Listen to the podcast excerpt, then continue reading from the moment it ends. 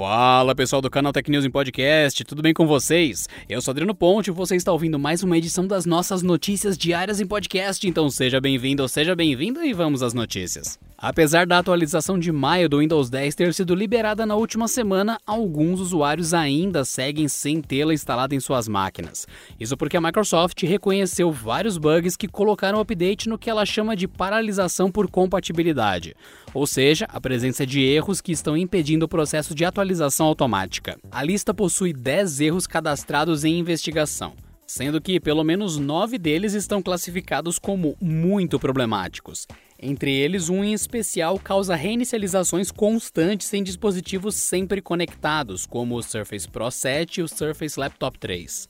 Não são todas as máquinas que estão sendo impedidas de atualizarem seus sistemas operacionais, mas a variedade é grande demais para apontar os casos como problemas restritos a essa ou aquela fabricante. Para saber se o seu computador é um dos contemplados, tente olhar em Configurações na aba de atualizações do sistema. Se você não viu nenhum alerta pendente ali, então é provável que a sua máquina seja afetada. E eis que mais um celular da Motorola deve chegar em breve ao mercado. A operadora norte-americana Verizon publicou a página de um certo Moto ELE. E pelas informações da ficha técnica do aparelho, tudo indica que se trata de um sucessor do Moto E6. Infelizmente, não há nenhuma informação do aparelho para termos uma ideia de design. A página revela, no entanto, vários detalhes internos do dispositivo. O chipset é um Qualcomm Snapdragon 632 que foi utilizado pela Motorola em toda a família Moto G7. Trata-se de um chipset com bastante potência, principalmente se comparado ao MediaTek P22 da família E6. Além disso, a Verizon também mostra a capacidade de bateria de 3.550 mAh e promete Android 10 instalado de fábrica. Não há informações sobre tamanho de tela, que terá resolução HD. A quantidade de câmeras também não é divulgada.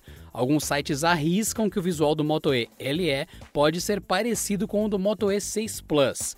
Além disso, seu preço deve ficar abaixo dos 200 dólares, ou R$ 1.070 na conversão de hoje duas novas categorias de golpes de engenharia social estão sendo utilizadas para roubar contas no WhatsApp. Os métodos estariam sendo usados contra usuários dos idiomas inglês e espanhol, atingindo a América Latina e deve chegar em breve ao Brasil. Os criminosos usam diferentes níveis de refinamento para tentar obter o código de verificação das vítimas, que permite a clonagem da conta e seu uso para fins maliciosos. Na primeira tentativa, mais simples, bandidos enviam uma mensagem de texto se identificando como um amigo que alega estar tendo problemas para verificar o WhatsApp e por isso enviaria o código para o telefone da possível vítima. Isso, claro, nem mesmo é possível e, caso o usuário-alvo informe os números recebidos, estará passando adiante os dígitos de verificação da própria conta no mensageiro. O segundo método é um pouco mais refinado e envolve o uso de uma suposta conta de suporte do app. Por meio de uma mensagem, o golpista diz que uma tentativa de acesso não autorizado foi detectada na conta do usuário e que um código de verificação será enviado. Novamente, Tratam-se dos dígitos de acesso à conta da vítima, que pode acabar passando a combinação pelo próprio mensageiro caindo no golpe. No entanto, é bem claro nos termos de uso do WhatsApp que a empresa jamais pedirá qualquer tipo de informação de acesso por meio de mensagens. Logo, fique atento.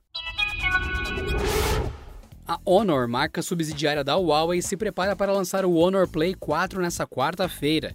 E o recurso que mais chama a atenção no modelo é a possibilidade de medir a temperatura do corpo através de um sensor infravermelho. A funcionalidade não medirá apenas a temperatura de pessoas e animais, mas também de objetos. Vale lembrar que um dos principais sintomas da Covid-19 é a febre.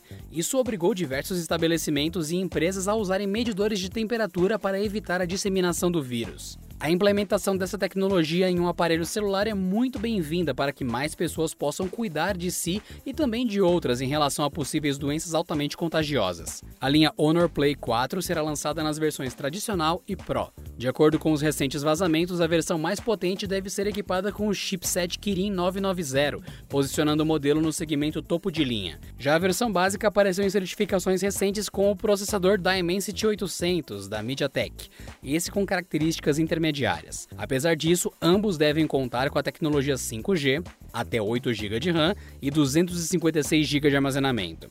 O preço deve ser de aproximadamente R$ 2.250 em conversão direta hoje, sem impostos e com a taxa cambial desse momento. Um novo medicamento vem sendo testado para o um tratamento do novo coronavírus, apresentando resultados satisfatórios nos primeiros ensaios. De acordo com um estudo publicado na revista The Lancet Rheumatology pelo reumatologista Randy Cron, nos Estados Unidos, o remédio antirreumático anakinra consegue combater uma reação inflamatória presente em formas mais graves da COVID-19, como a pneumonia. Quando um paciente com a Covid-19 é diagnosticado com pneumonia, acontece uma tempestade de citocina, uma reação que provoca a síndrome do desconforto respiratório agudo. Com isso, os pulmões não conseguem distribuir o oxigênio necessário aos órgãos vitais, exigindo ventilação artificial para que o paciente sobreviva. A ação do medicamento no organismo, segundo a pesquisa, é bloquear a citocina chamada interleucina 1, que está envolvida na tempestade inflamatória no pulmão. O Anakinda foi testado em 52 pacientes graves de Covid-19 que receberam uma injeção subcutânea durante 10 dias. O resultado, de acordo com o pesquisador, foi uma redução significativa no risco de morte e da necessidade de internação na UTI para ventilação mecânica.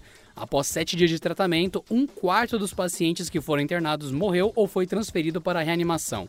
Esse é um número menor em comparação aos 73% de um grupo de 44 pessoas que não receberam a medicação. O restante dos pacientes que foram testados apresentou uma queda rápida na necessidade de oxigênio em apenas 7 dias de tratamento. E por hoje é só, pessoal. Nos falamos na próxima edição do canal Tech News em Podcast, então se cuidem e até lá. Este episódio contou com a apresentação de Adriano Ponte, roteiro de Rui Maciel, edição de Mari Capetinga e editoria-chefe de Camila Rinaldi.